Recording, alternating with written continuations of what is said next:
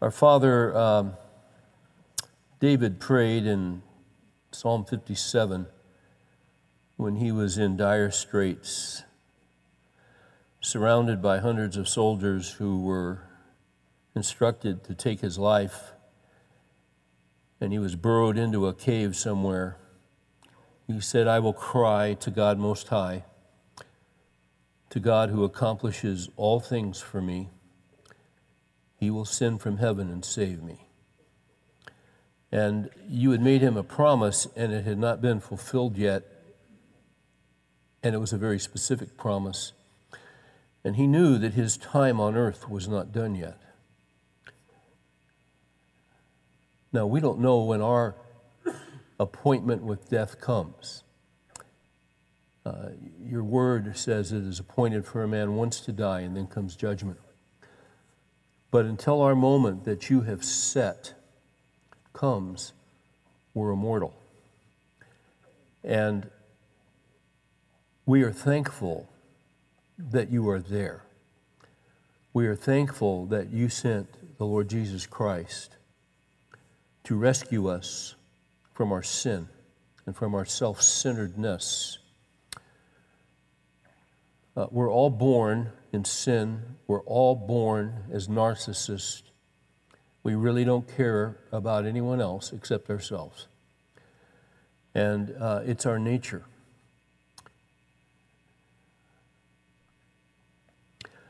Uh, we are born dead in our trespasses and sins, the scriptures tell us. But we are so thankful that the Lord Jesus came and he lived a sinless life. He was God. He lived a sinless life. He went to the cross. He took on our sin all of our sin upon him, and he died in our place. He was buried, and on the third day, by your power, he was raised up. And he's at the right hand of the Father making intercession for his people and for those who will become his people. That, uh, that verse of Psalm 57 means so much to us when we are in difficult places and tight places. I will cry to God Most High. Sometimes there are people that are in powerful places that uh, are pressing us, that are threatening us, that uh, do not have our best interest at heart. And they are in high places and they have authority, they have. Uh, certain amount of power, but we're thankful that you are God most high and that you're high over all men, all creatures. You're God most high. And as, as one of the old Puritan pastors translated that, I will cry to God most high, who is the transactor of all of my affairs. So, Lord, um, we're coming from different situations, we're coming from different circumstances. Uh, for some, it's been a relatively good day. Others, it's been a disappointing day, maybe a, perhaps even a crushing day or a crushing week. But we call out to you. We cry out to you, God Most High, who is the transactor of all of our affairs. We thank you that we have been rescued from our sin by the blood of Jesus Christ, and we trust in his sacrifice on our behalf and in our place. That's how we have peace with you, by trusting in Christ and what he did on our behalf. Nothing we can do to earn it. And then, Lord, you take us with our brokenness and our faults and our own sin, and you begin to mature us and grow us up in Christ. It's not an easy process, it's a necessary process. There are times when we feel about we're by ourselves, but we're not. Your eye is always upon us. You know exactly what's going on. You know exactly what the issues are. So we say tonight that we trust in you and we cry to you, the God who is the transactor of all of our affairs. You will send from heaven and save us. You will sustain us until we, take our last breath, and then we'll be in your presence. Uh, that's either true or it isn't. We believe it's true. Jesus taught it. He rose from the dead. Over 500 saw him at one time. He conquered death. We don't have to fear it. we're grateful for this truth.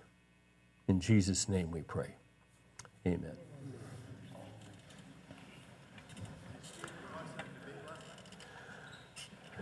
Did I watch the debate last night? Was that a debate? I didn't see it. No, no, no. I was in the uh, waiting room at the hospital because my daughter in law, Christina, was in labor. And we had a little grandson born last night. Yeah. And there was obviously a debate between Christina and Lucas if he was going to come up, uh, show up or not. And uh, he finally did. We all left. Oh, it's going to be a long time. And everybody left. And 45 minutes later, he decided he was going to come out, and he did.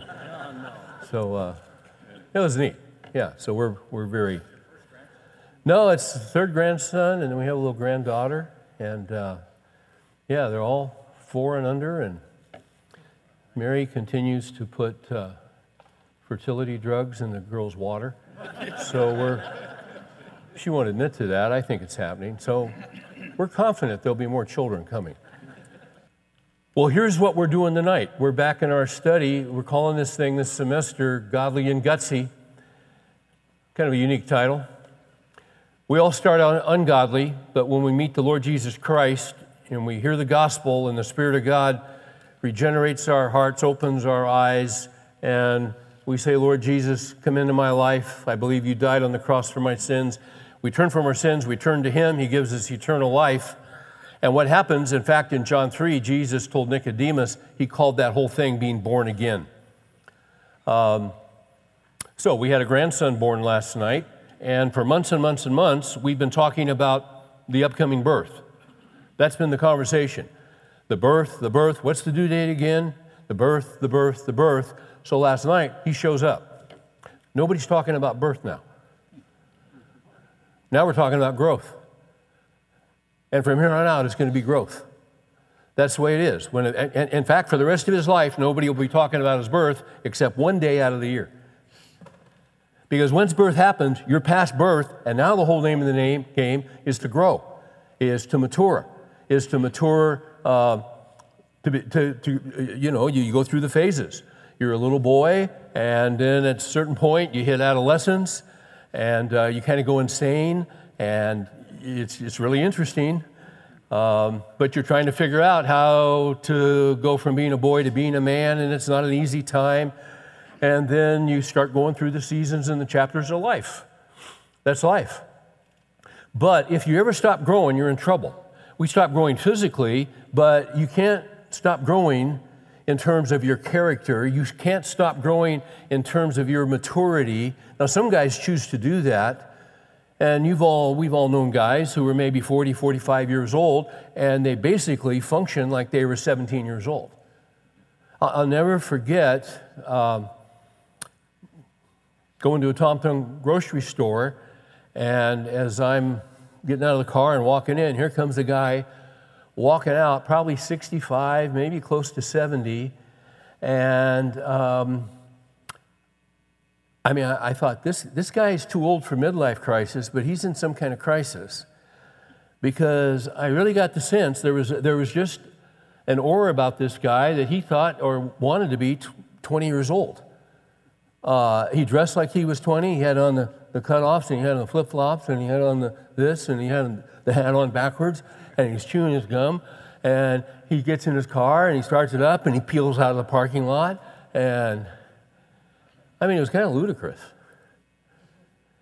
You, you, you, see, the name of the game is to mature, the name of the game is to grow up.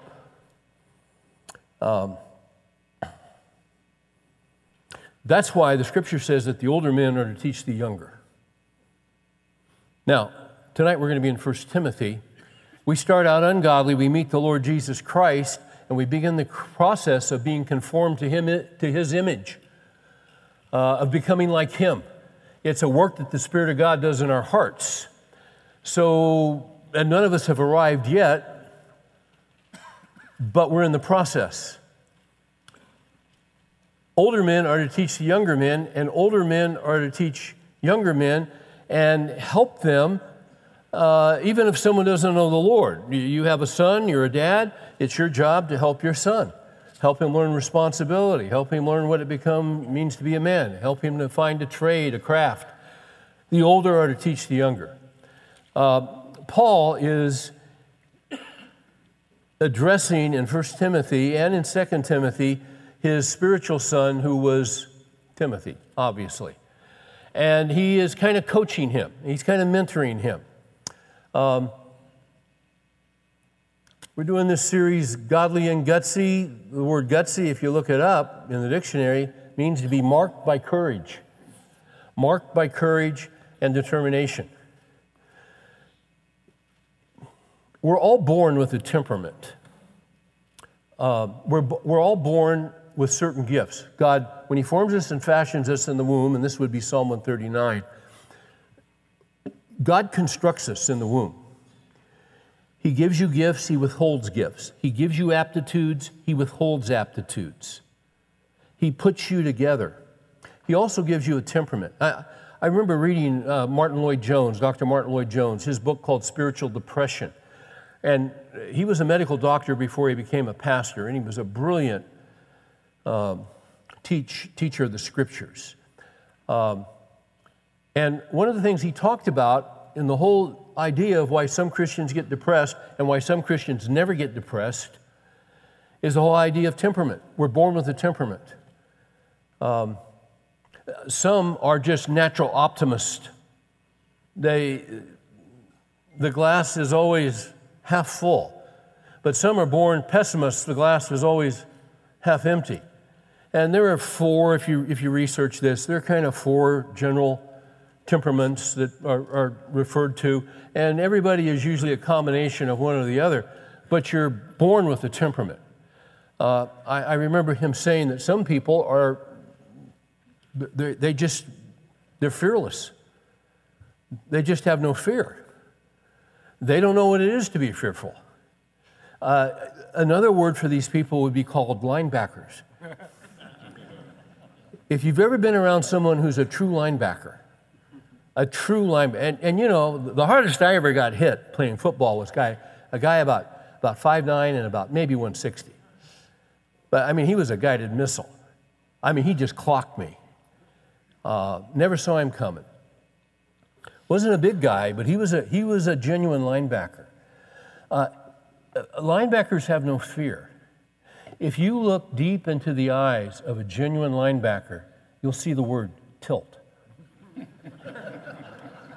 My younger brother, Jeff, youngest brother, Jeff, was a true linebacker. And he was the youngest of three boys.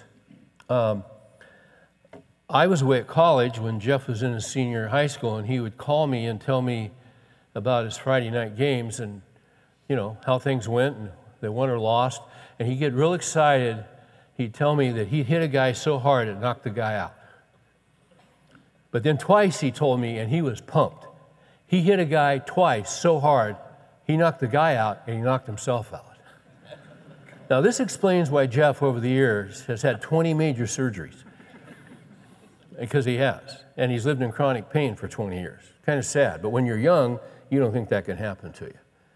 But see, that's a matter of temperament. The reason I'm bringing this up, and why am I bringing this up? I got a point. Paul is writing to Timothy to encourage him, to encourage him. Uh, the word encourage means to put courage in, because Timothy was not a linebacker by temperament. Uh, Timothy did not like conflict. Timothy did not like, well, he wanted everyone to get along. If Timothy had played football, I think he would have been a wide receiver uh, who was all dolled up, had the wristbands, had the paraphernalia, just, I mean, just really looked good. But the kind of wide receiver who really all he wanted to do was just go long because he had natural speed and he thought he could outrun everybody but the kind of wide receiver who would never grow across the middle because if he did, he might get hit by a linebacker. Uh, now, there is some wisdom. Uh, there's wisdom that comes with having a little bit of fear. But Timothy was extremely fearful, it was his nature. And so, what's happening is that he's in a situation that requires some gutsiness, it requires courage. And the immediate situation, if you look at 1 Timothy chapter 1, verse 3, uh, in 1 and 2, it's Paul writing to Timothy, my true son, child in the faith. Uh, faith. Look at verse 3. As I urged you upon my departure from Macedonia, remain on at Ephesus, so that you may instruct certain men not to teach strange doctrines, nor to pay attention to myths and endless genealogies which give rise to mere speculation rather than furthering the administration of God, which is by faith. You had some false teachers in the church. And Timothy was left there by Paul to oversee this church. He was responsible to lead the church and one of his jobs was to confront these false teachers.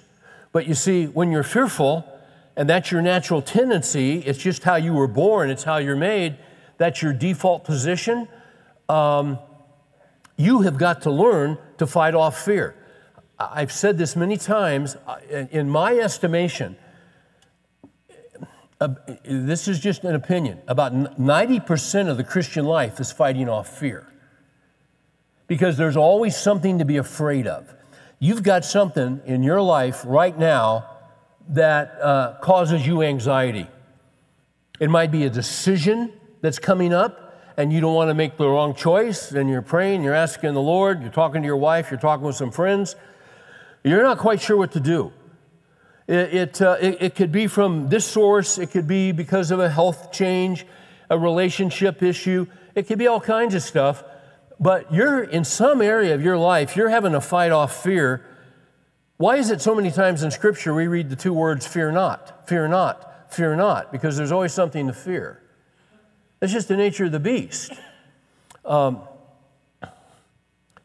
even if, uh, e- even if you're not fearful with physical contact, a, a lot of times there are other issues that come up in life that will make you fearful.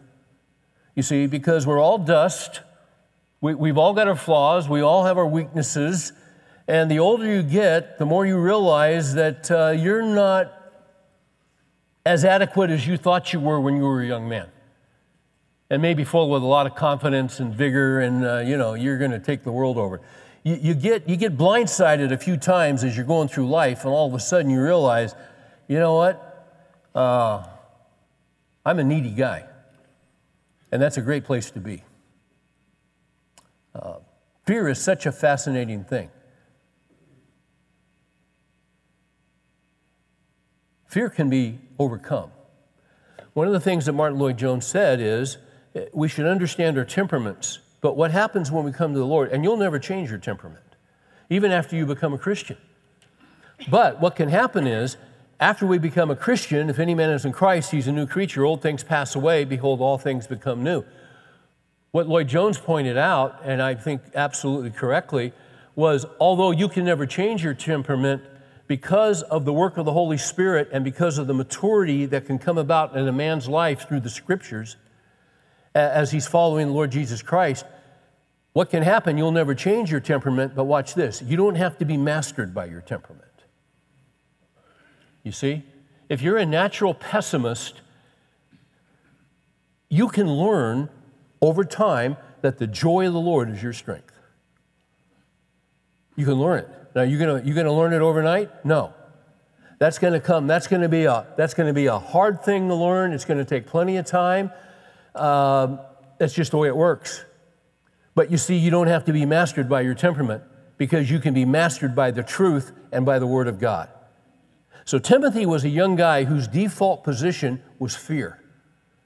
He wanted everybody to get along. But he's right out of the blocks. Paul is writing to him You got an issue, Timothy. You got to confront the brutal facts. You got these false teachers. I'm gone. I left you there.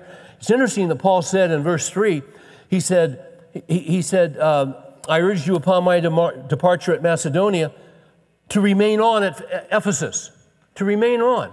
Why would he uh, instruct him to remain on? Because he wanted to leave. See, a lot of times we find ourselves in situations and they're so uncomfortable and they're so painful that what we want is we want out. We don't, the last thing we want to do is remain on, but actually, what the Lord has for us at this time in our lives, He wants us to remain on.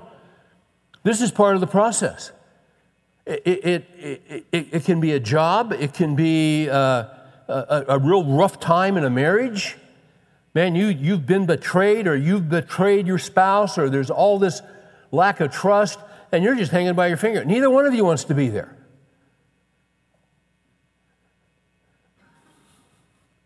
If you leave, God can't fix it. But you remain on because you made a vow, better for better or worse, rich or poor, in sickness and in health, till death do us part. Uh, those words are easy to say, they're hard to do. That's why uh, the fact of the matter is, weddings are easy, marriage is hard.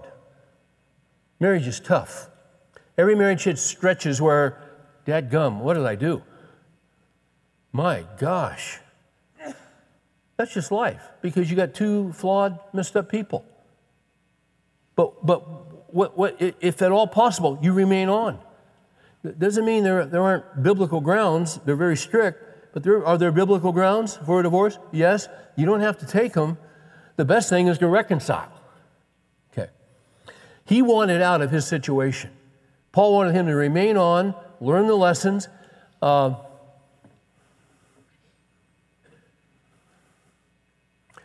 We looked uh, just briefly last week, I think, at 1 Corinthians 4 2. What's required of a steward is that he be found faithful. It doesn't say what's required of a steward is that he be found eminently successful.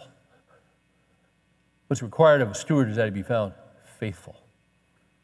And you talk to young men, and a lot of times you get the idea that uh, they don't want to do anything boring.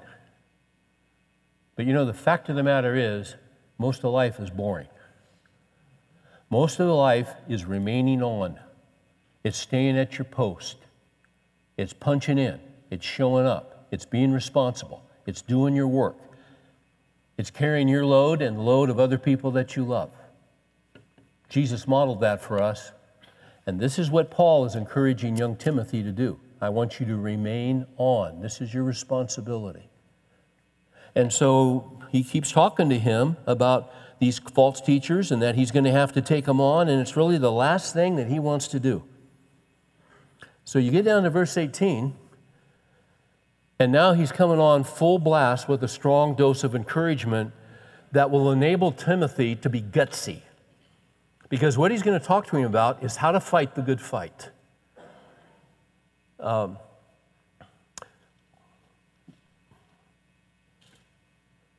You know, when you live in the Bible Belt, you'll probably go to church.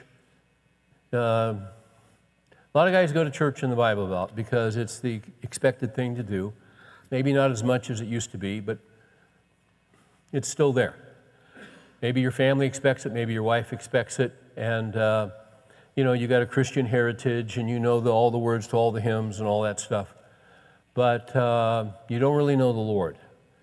A lot of guys go to church, they know about the Lord, but they don't know the Lord. There's a difference. In John 17, Jesus said, This is eternal life, that they know thee, the only true God, and Jesus Christ, whom thou hast sent. It's to know him. It's to know him. Before, before we come to know the Lord, even if you're a church guy and you do the church stuff, and uh, you're really not leading and you're not having an influence spiritually on your family and the things that count. You may be working hard and providing for them, and you're to be commended by that, for that. But in the things that matter for eternity, you're not having an impact. So the enemy is not interested in you, but any of us, before we come to know Christ, because he already has us neutralized. But when a guy gets serious about Christ, the enemy gets serious about you. And when the enemy gets serious about you and you decide, I'm going to follow the Lord Jesus, you're going to have to learn to fight the good fight. And it's a fight. It's a struggle. So here's what Paul says to Timothy in verse 18. Uh, 1 Timothy 1, verse 18.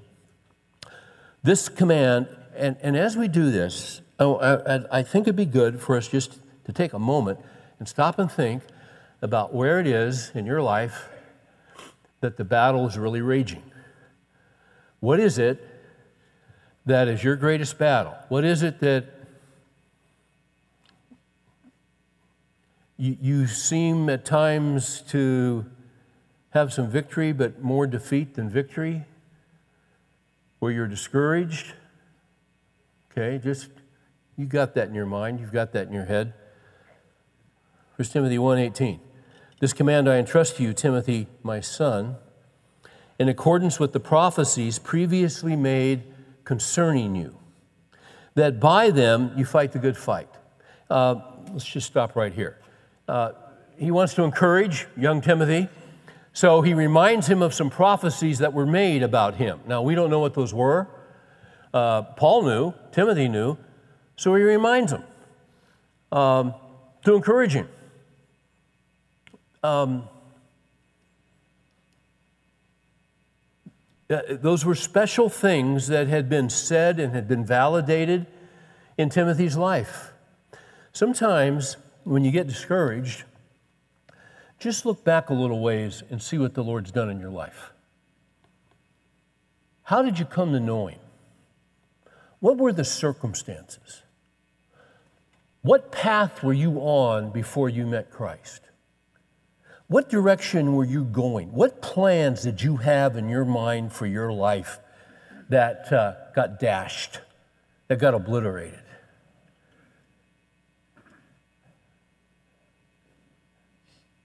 Um,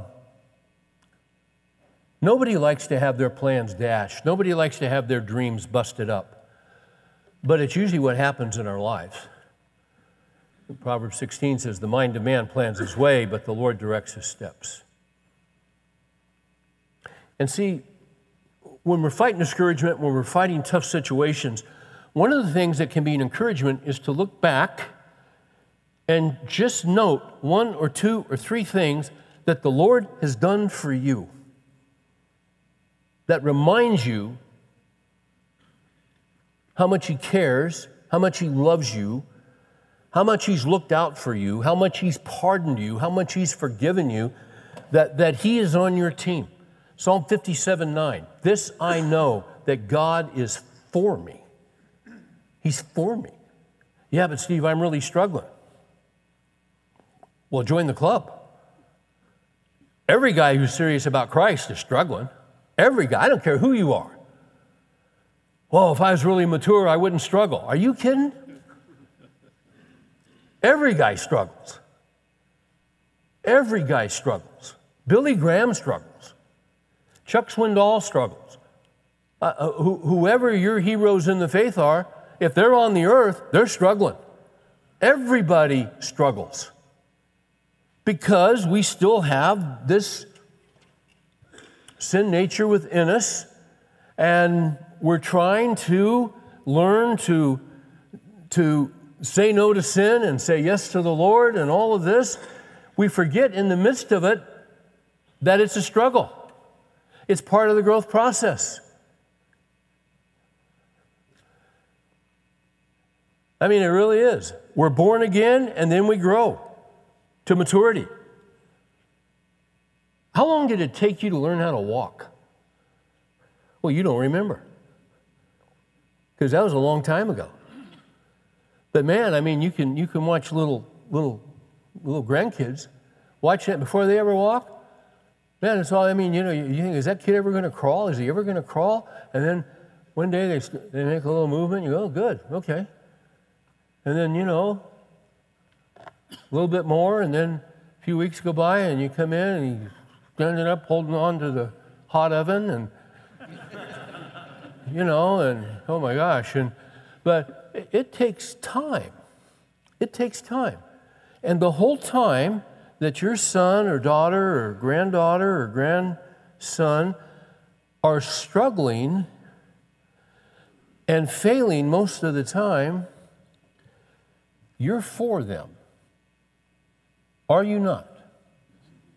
And aren't we at best kind of average fathers? At best. Well, what about our perfectly our perfect heavenly Father? David said, "This I know that God is for me, even in my struggles." Timothy was struggling. All right. So he was encouraged by some past things. You look to your past, what God has done, you'll be encouraged. All right, he mentions the prophecies.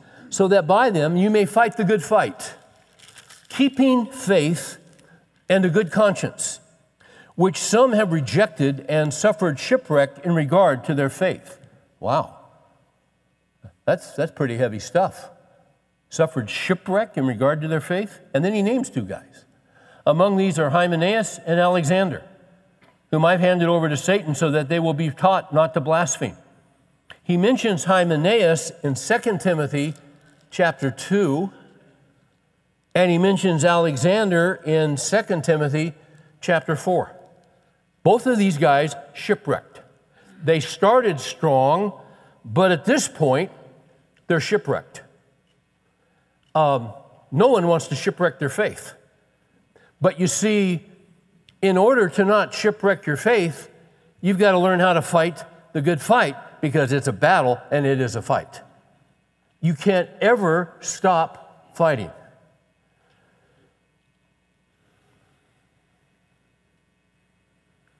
I've never forgotten reading a public statement by a guy who was a pretty well known Christian musician and songwriter. Wrote some pretty good stuff. How long ago was this? Eight years? Nine years? Maybe 10, I don't know. But he put out a statement on his website announcing that he had left his wife and his children and he was going to pursue the gay lifestyle. And as I read through, it was quite a lengthy post. Basically, the sum of it was is for years and years and years, uh, I have had same sex attraction.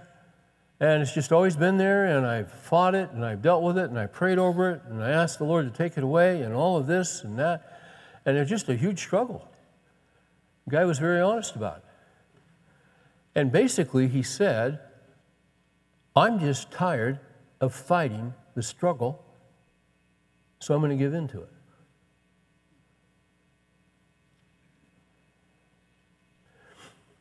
Now, I know guys that don't struggle with same sex attraction, they suffer with opposite sex attraction. And they've prayed over it and they've asked God to take it away. And they get older and they think, oh, that'll go away, and it doesn't go away.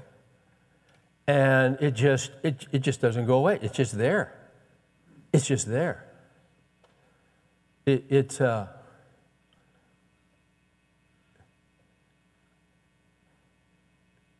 And I actually heard a guy say who um, was kind of living a double life.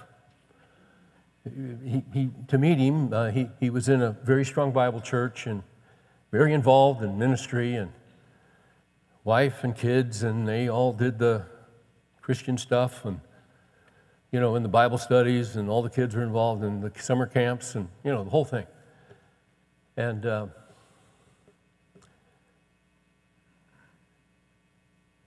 Then his wife wound up with an STD. And, well, there was no way she was getting an STD except through one contact, and that was the guy she was faithful to. And that's when the whole thing came tumbling down. That he had a whole nother life that he had lied about and covered up and denied and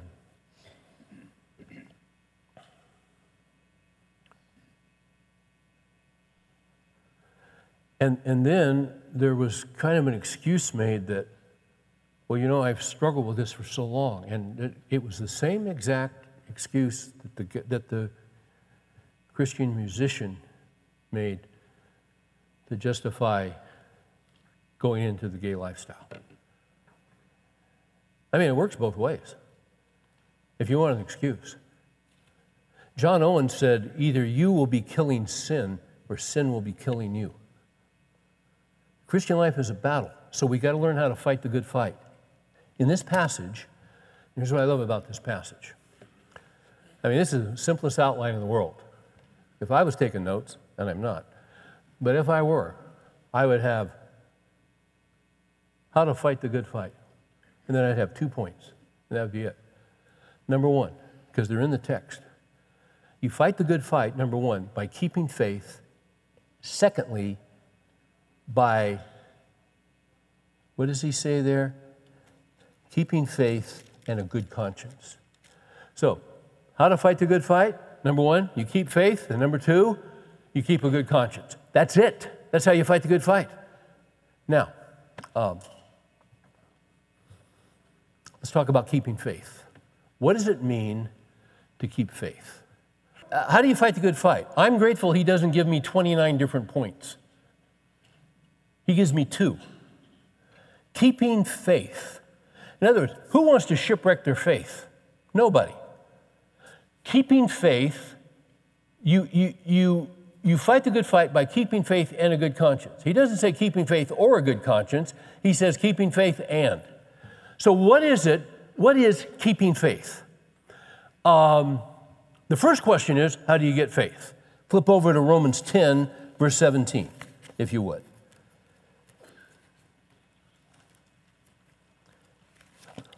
Very clear explanation of how it is that we get faith.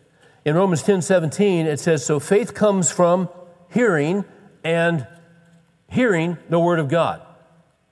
So, and what Paul's talking about is this is why we send missionaries out, we send people out to foreign lands, because whoever shall call upon the name of the Lord shall be saved. Faith comes by hearing, and hearing the Word of Christ. So, the way that we get faith is to hear the Word of God. Uh, there is no faith apart from the Word of God. We hear the gospel, we believe the gospel, the Spirit of God regenerates our hearts, opens our blind eyes, and we say, Lord Jesus, come into my life. I believe you're God, I believe you're my Savior. And we turn from our sin and we turn to Him and we begin to follow Him. It begins the process when you're born again. It doesn't stop at birth, now we're going to grow. So, the way that we get faith in the first place is by hearing the Word of God. But how are you? So that's how you're born again. You hear the word of Christ. Now, how do you grow in Christ? All right, now go to John 8 31. In John 8, Jesus lays this out about as it's about as crystal clear as it can ever get. In John 8, verse 31, Jesus says this. So Jesus was saying to the Jews who had believed him, now watch this. If you continue in my word, then you are truly disciples of mine, and you shall know the truth, and the truth shall make you free. So let's stop for a minute and just kind of back up where we are. We want to fight the good fight. All right. How do I fight the good fight? By keeping faith. All right. How did I get faith? God gave it to me. Faith comes by hearing and hearing the word of God. So faith is a gift of God. So he supplied it to me. Now, how do I grow in faith. How do I mature in faith? Well, it's real clear. If you continue in my word, then you are truly disciples of mine. Not if you, not if you go to a lot of church activities, not if you go to this convention or go to this Bible conference or this or this. If you continue in my word. Why are you guys here tonight? You're continuing in his word. You want to know what his word says.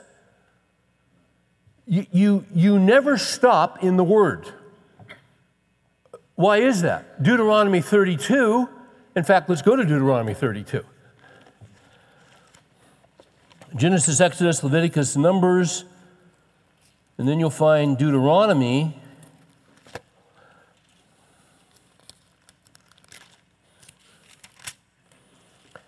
You get down towards the end, Deuteronomy 32, verse 45. When Moses had finished speaking all these words to all Israel, he said to them, Take to your heart all the words which I'm warning you today, which you shall command your sons to observe carefully, even all the words of this law. Watch this.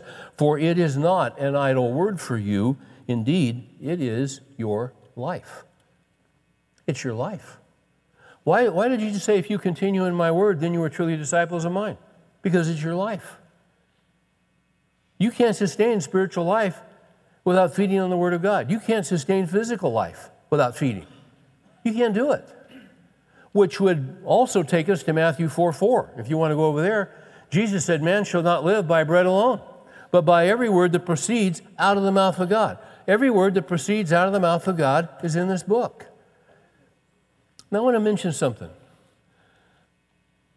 every time I walk into a Christian bookstore, I get bothered.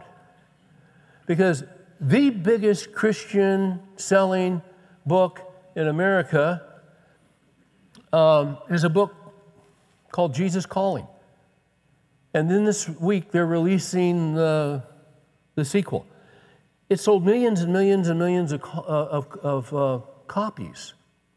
It, uh, it's written by a lady, and really the idea of Jesus Calling is that um, she really, she really, really, really wanted the Lord to speak to her. Um, in the early editions, which has been taken out of the later editions, she acknowledges two women who wrote a book called God Calling.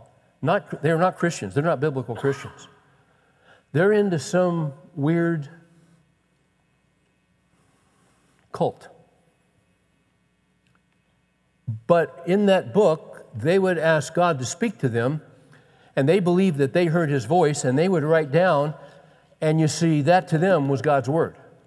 In Jesus calling, this lady claims that if you'll ask him, he will speak to you. And in Jesus calling, she writes down what she says are the very words of Jesus. Now, I'm going to tell you something. That's dangerous. That's really dangerous. It's dangerous, number one, because you're saying this Bible is not sufficient.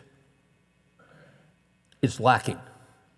Yet 2 Timothy 3:16 says, all scripture is inspired by God. God breathed. He breathed out. All scripture is inspired by God and profitable for teaching, reproof, correction, training in righteousness, that the man of God may be adequate, equipped for every good work. The idea there is that every man may be completely furnished for every good work. But if Jesus is missing something here that is in some other book, then this book is not adequate and you're not completely furnished. You see what I'm saying? And this, this book is huge. It's huge.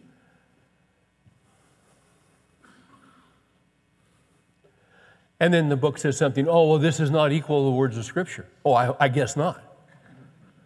But how do you know that's Jesus talking? How do you know that's Jesus? And I read some of it. I read some of it. And you know what's interesting? I, would flip a page and I'd go over here and I'd flip another page.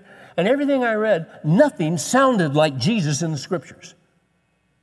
It sounded like, to be real honest with you, it kind of sounded like a. Uh, 40 to 50 ish Christian woman uh, talking. Using the same kind of terms and the phraseology, kind of sounded like the lady who wrote the book talking. It sure didn't sound like Jesus. And it, it, it just kept emphasizing certain things and ignoring other things that Jesus dealt with. So, why are you going into this? Because this is serious. It's the biggest selling Christian book in the world. You say, isn't it? You know, and then they have the devotional guide, and they've got the guide for teens, and the guide for left handers, and the guide for, uh, I mean, you know, it's, it's a whole industry. Why don't you just read the Bible? In certain circles that I was raised in, people were real big on getting a word from the Lord. And folks would come up to them and say, Well, I have a word from the Lord. Okay. Well, we're to test the spirits. If someone ever comes up to you and says, I think I have a word from the Lord, you better test it. You can, you can listen to them and just say, Well, thanks. Let me pray about that. Uh, it might be, it's not that we can't encourage each other. It can't, it can't be that the Lord will put something on your heart to say to someone, but you got to be real careful saying, This is a word from the Lord. This, this is a word from the Lord. This is inspired. You see? We, we've gotten pretty sloppy in evangelicalism. We've, we, have we have let down the walls, we've let down the borders. You don't do that with the Word of God.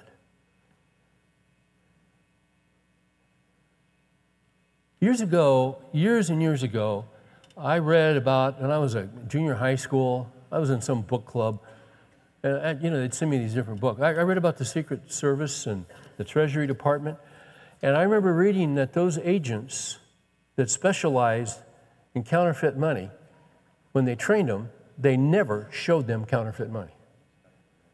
Never.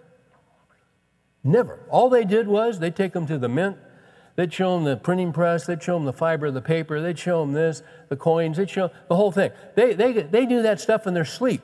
So that when they got out in the field and actually someone passed a counterfeit, they knew it was a counterfeit because they were so familiar with the authentic and the genuine. You see? So, what does Paul say to Timothy? Keeping faith. How do I keep faith? Well, you got faith by the Word of God. How do I grow in faith? How do I keep faith? If you continue in my Word.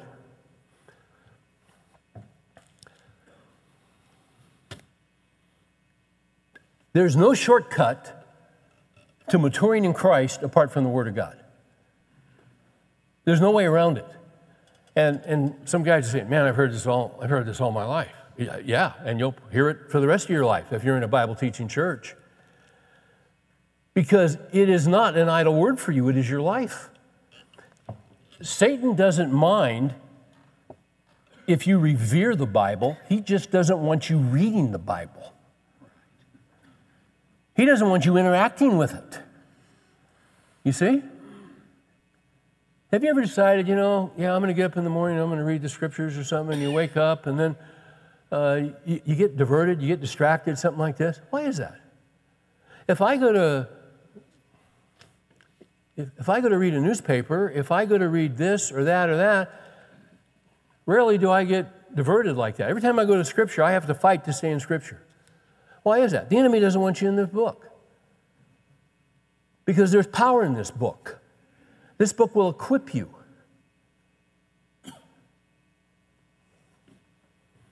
It's a fight to keep faith.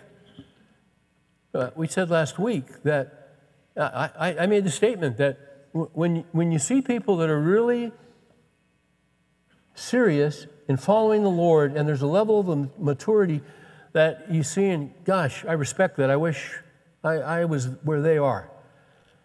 If you talk to those people, you're going to find out they're in the Word personally. They, they work out in the Scriptures. When I was 32, I decided, I was a young pastor, I decided, you know what? It's time for me to get serious about this.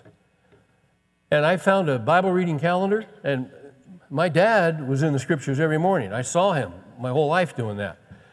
And I decided when I was 32, I'm going to read through the Bible this year. And I got a Bible reading guide, and I just followed it. And I get behind, and then I catch up. And, and then the next year, year, and the next year, and the next year, um, by God's grace and by God's goodness, I've been doing that for 35 years, reading through the Bible. And it's always a struggle. I always get diverted. Something always happens. I, I, I, I watch my schedule, I, I keep this in my Bible, and I use this thing, and I try to read ahead, and I get on planes and I read ahead. And I was going to catch up on a plane a couple weeks ago going to Utah. And I'm getting settled in, and all of a sudden, and then I realized I had just sat on a piece of chewing gum. And it was somewhat embarrassing. Um, kind of threw off my concentration. Kind of, you, you, you get what I'm saying. I think it was Kenneth Cooper when he came out with his aerobics, the first book. And he basically talked about the whole concept. And, uh, you know, you don't have to be a marathon runner to be in shape. He basically said, uh, as I recall the book, he had different exercises in the back and point system. If you worked out three times a week in a chosen exercise, roughly for 30 minutes, you'd hit your point level and you'd be in pretty good physical shape. I, if, if you've never set up a time to get in the scriptures on a daily basis, don't decide, all right, I'm going to I'm going to go seven days straight and never miss, because you're going to miss. Don't set unrealistic goals. before you can run a marathon, you got to get a lap around the high school track without vomiting. right? Uh, why not, if you've never been in the scriptures, let me give you a real practical tip here. Because we're talking about fighting the good fight. How, how do I learn to overcome? How do I get the Word of God in me? You have to fight the good fight. So, so don't try to do it seven days a week. Why don't you shoot for three days a week? And you can get a little Bible reading guide or you can get a one year Bible. Ask someone, a friend, what they use, or a pastor, what they use, and they'll give you a tip. And then what you can do is you can just shoot for three times a week. Maybe you shoot for 15 minutes. If you do nothing else, you can buy one of two devotionals. Don't buy Jesus Calling. But you could buy Morning and Evening by C.H. Spurgeon. Now, I'm going to tell you something. There's some, there's some prime rib for breakfast. There'll be a scripture, and then with his great gift of insight, he'll give you a paragraph.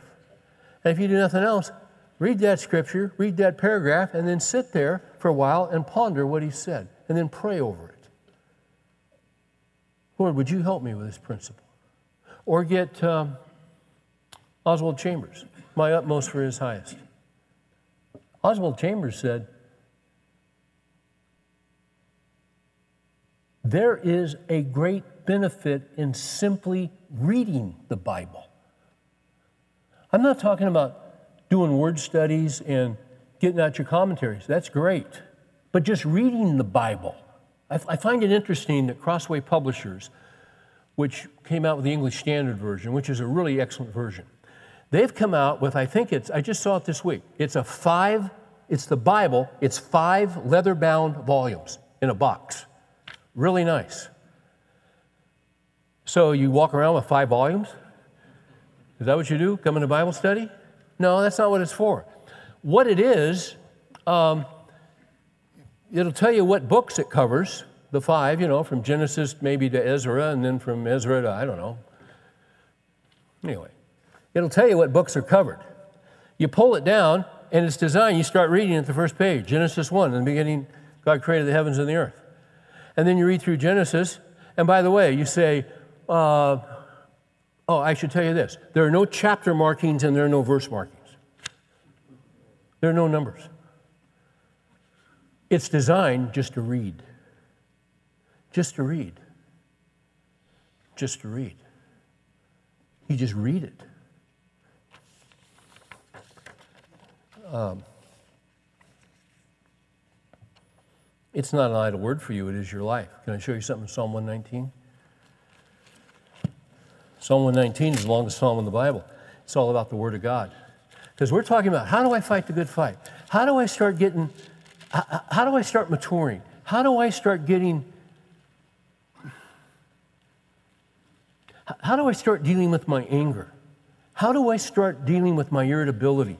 How do I start growing in this? Dealing with pornography. How do I do this? And, and, and, and on the way to Psalm 119, I would quote Romans 12, which says, Don't be conformed to this world, but be transformed by the renewing of your what? Your mind. So, how do you renew your mind? You put the Word of God in your mind. You read it. You just read it. Psalm 119, verse 9. How can a young man keep his way pure? By playing video games four hours a day. Not what it says. How can a young man keep his way pure? By keeping it according to your word. With all my heart I have sought you. Do not let me wander from your commandments. How do you know what his commandments are if you never read it? Look at verse 11. Your word I have treasured in my heart, that I may not sin against you. The word of God, simply reading the word of God, gives me a spiritual strength and defense against spiritual temptation. It's the power that's in the word of God. And before you read, you might, you might just quote this to the Lord. Verse 18 Open my eyes that I may behold wonderful things from your law. Say, man, Steve, you're spending a lot of time on this. It's critical. It's critical. And, and when you start setting a schedule, does that mean every time you're in the scripture, it's just zowie, it's wonderful, oh my gosh? No, not usually. When you eat breakfast in the morning and you're doing it, that was the most incredible meal I've ever had. No. Half the time you don't even know what you're eating. You're eating your Cheerios or your almond joys or whatever the heck you're eating. You don't know what you're eating, you're just eating. And then you grab something on the run at lunch, but you eat. You got to eat. You see?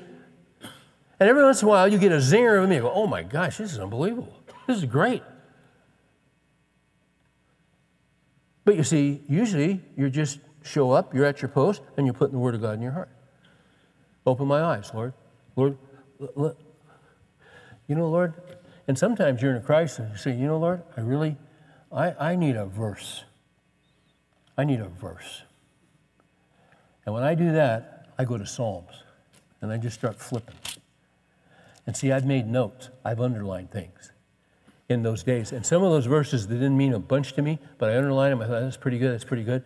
When I'm in a crisis, I said, Lord, I need a verse. And I'm really in trouble. And I go to Psalms and I start, I don't read everything, I read what I've highlighted. And all of a sudden I'm reading, and I'm reading, whoa, whoa, Okay. And then I'll live off that verse for five, six, seven, eight, nine days.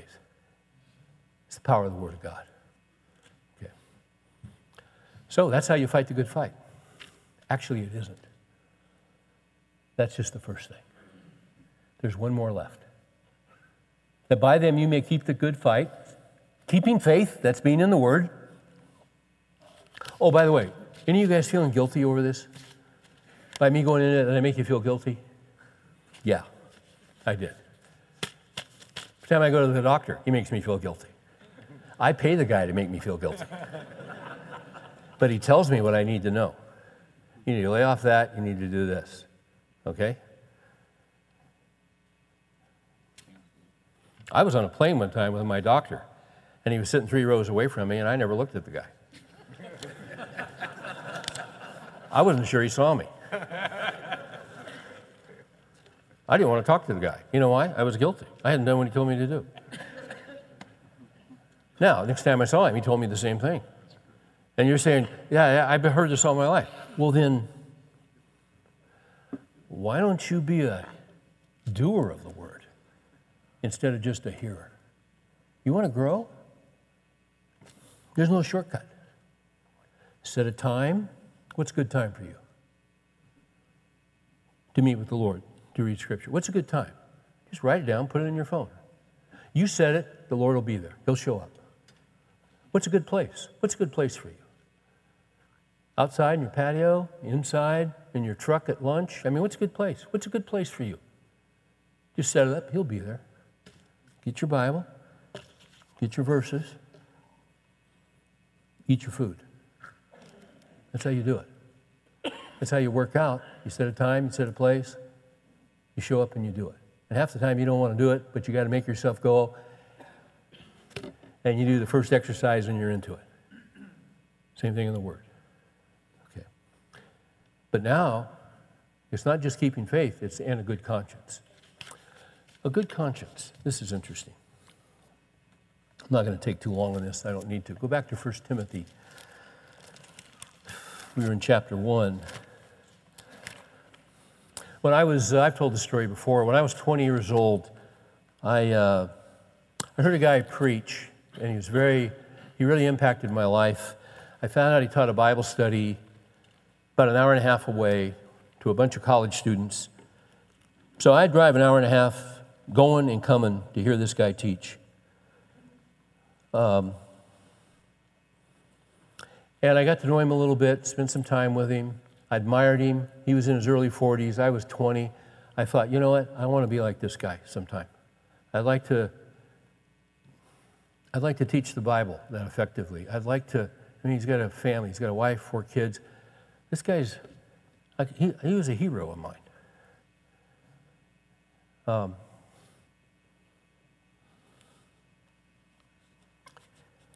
and I'm sure I've told you this story.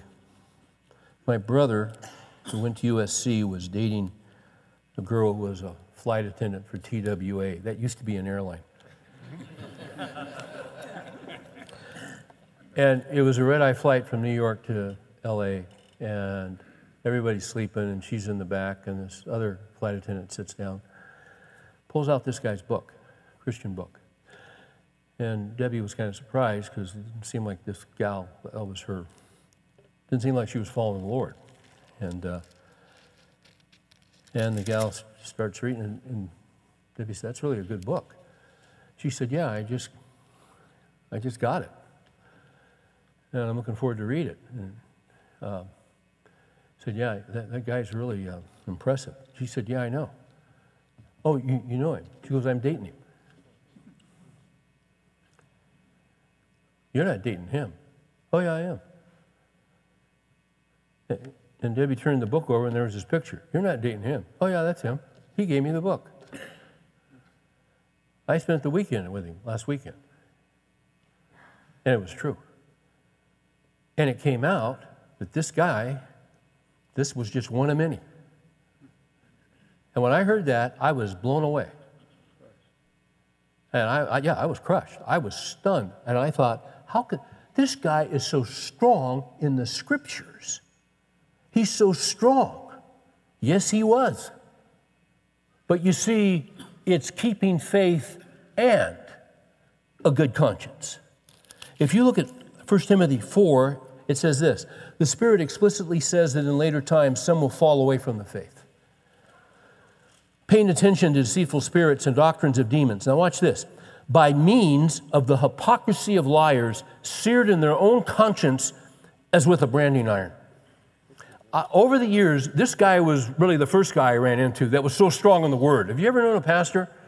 Someone that's been had a very public ministry, very powerful, and then it comes out they're involved sexually. I remember the first time I spoke at a, a large conference.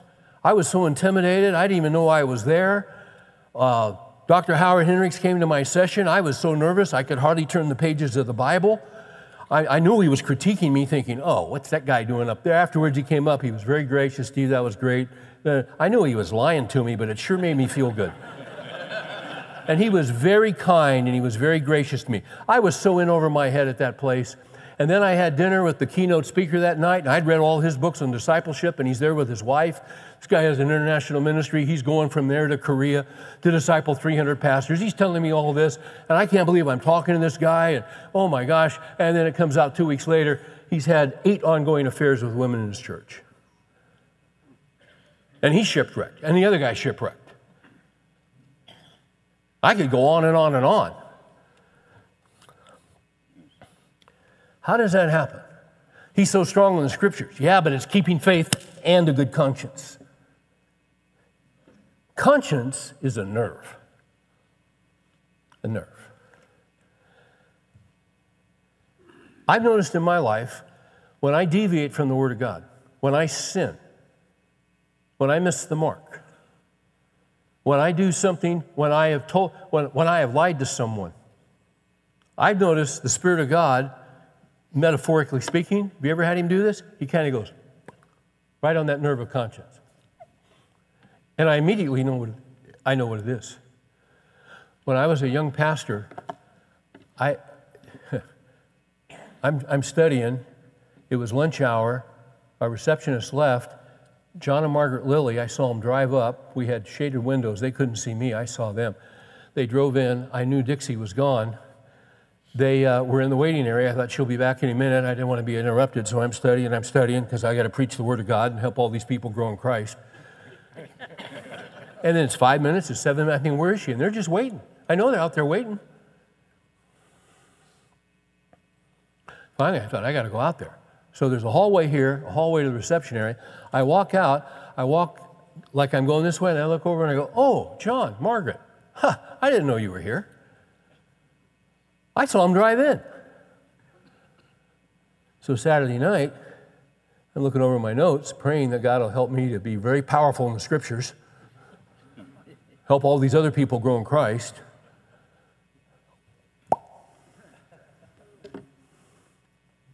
I knew what it was. I'll never, I'll never lie again, Lord. I'll never do it again. I, I, finally, I just picked up the phone. Hey, John, Steve Farrar. Hey, Steve, how you doing? Great man. Great guy. Probably 75 years old at that point. I said, John, I'm not doing real well. What am I, 31 maybe? I said, You know, John, I'm really embarrassed to call you, but I got to call you. Because you remember the other day when you and Margaret came by and you were up there and Dixie was gone? He goes, Yeah. And I walk out and I said, I didn't know you were there. He goes, Yeah. I said, I knew you were there. I watched you drive in. But I didn't want to be interrupted because I was trying to make some track studying. But I just had to call you and tell you I lied to you. I'm, I'm so sorry, John. He said, You little good for nothing punk. we should have never called you to this church. He didn't say that. He said, Steve, I really appreciate your calling. Thank you. You're, you're forgiven, absolutely. Thanks for the call. You make a couple calls like that, and you don't want to make any more. And you know why I did that? Because the guy that influenced me in college, you see, he was a serial adulterer. And you can't be an adulterer without being a liar. And I'd lied.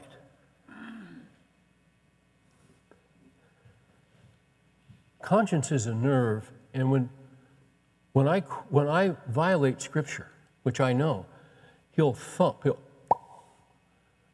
why? He loves me. He cares for me. He wants me to become mature. He wants me to be a man of character, not, not a public persona, but character. Character has been said character is what you are in the dark when no one's around. Character, when you go on a business trip, you don't leave your character you take it. What's done in Vegas stays in Vegas. No, it doesn't. You can be sure your sin will find you out. Why not walk away from sin in Vegas? You should be no different in Vegas on a business trip than you are at home on Sunday morning with your family in church. There ought to be utter consistency. You see? I, because of some of the guys I saw go down, I knew I could go down just as easily. The problem when the Spirit of God thumps your nerve of conscience, you should, you should confess your sins. If you need to make a call, make a call. If we confess our sins, He's faithful and just to forgive us of our sins and to cleanse us from all unrighteousness. He, he wants you to be in fellowship. He wants you to walk clean before Him. So confess it. Don't cover it up. Because when he flicks that nerve of conscience and you ignore him, you know what happens? And then the next time he flicks that nerve of conscience, and then the next time, and you keep ignoring and you keep ignoring, every time you ignore the Spirit of God, you put a layer of callousness on your conscience. You put, you put, and you want a very tender conscience before the Spirit of God. That he can just, okay, Lord, I get it. And you deal with it. But when you keep walking in denial and you keep walking against His will, you're asking for it. And He will discipline you if you're a believer. Uh, uh, had, you know, guys ask me, well, that guy, was he a believer? Well, you know what? Believers can get off track, but God will discipline you, Hebrews 12. But some guys, and you had some false teachers here, 1 John 2 says they went out from us because they were not of us. Some leave and never come back because they were never regenerated in the first place. But assuming you're a believer, when he flicks that nerve of conscience, deal with it, respond. Uh, when I was a kid, I saw a missionary came to our church. He showed a movie of his ministry in India at a leprosarium, and I'd never seen people. It was terrible. These people had lost their fingers, their hands, their, their feet. It was horrific. And as a little boy, I thought leprosy was a skin disease. Leprosy is a nerve disease. So if you have first stage of leprosy in your feet, and you're in a third world country and you're walking barefoot in the village, and you walk and step on a piece of glass, you don't even know you stepped on the glass because you can't feel anything because your nerves are dead. And it's not until you get in town someone says, "Hey, man, your foot." Every time we resist the Spirit of God and He thumps that nerve of conscience, you put a layer of callousness. And these guys, these false teachers, had done this for so long, it was like they were seared in their own conscience as with a branding iron, and they cauterized their own conscience. And that's why they shipwrecked. You see, it's just not knowing the Word of God, it's doing the Word of God. That's how you fight the good fight. You keep close accounts with the Lord, short accounts. Deal with the sin because Jesus has dealt with it. You want to walk in righteousness. You don't want to live a double life. You don't want to be worried about Mike Wallace coming in with a film crew. Because, and, and we've all got stuff, but you need to be able to say when they walk in with the film crew, yeah, yeah, and I went and made that right. Yeah, I confess that to the Lord. Yeah, that's, yeah, that, yeah, yeah. But I've taken that to the Lord. You see, that's how you fight the good fight. This is integrity. This is character. This is how we avoid the shipwrecks by His grace and goodness. And can I say this? If you've wandered, get back to Christ and deal with it now. Let's pray. Thank you, Father, for your mercy and kindness and goodness. We all fail, we all fall short. Sometimes we think we can't come back to you and ask for forgiveness. That's just a lie from Satan. We come to you, we confess our sins. What a great Savior you are to cleanse us from all unrighteousness there's a person we need to talk with that we've hurt, that we haven't been upfront with, and your spirit prompts us and we need to go talk to them, may we do so to honor you and to put things right. Thanks for your mercy and grace. In Jesus' name we pray. Amen.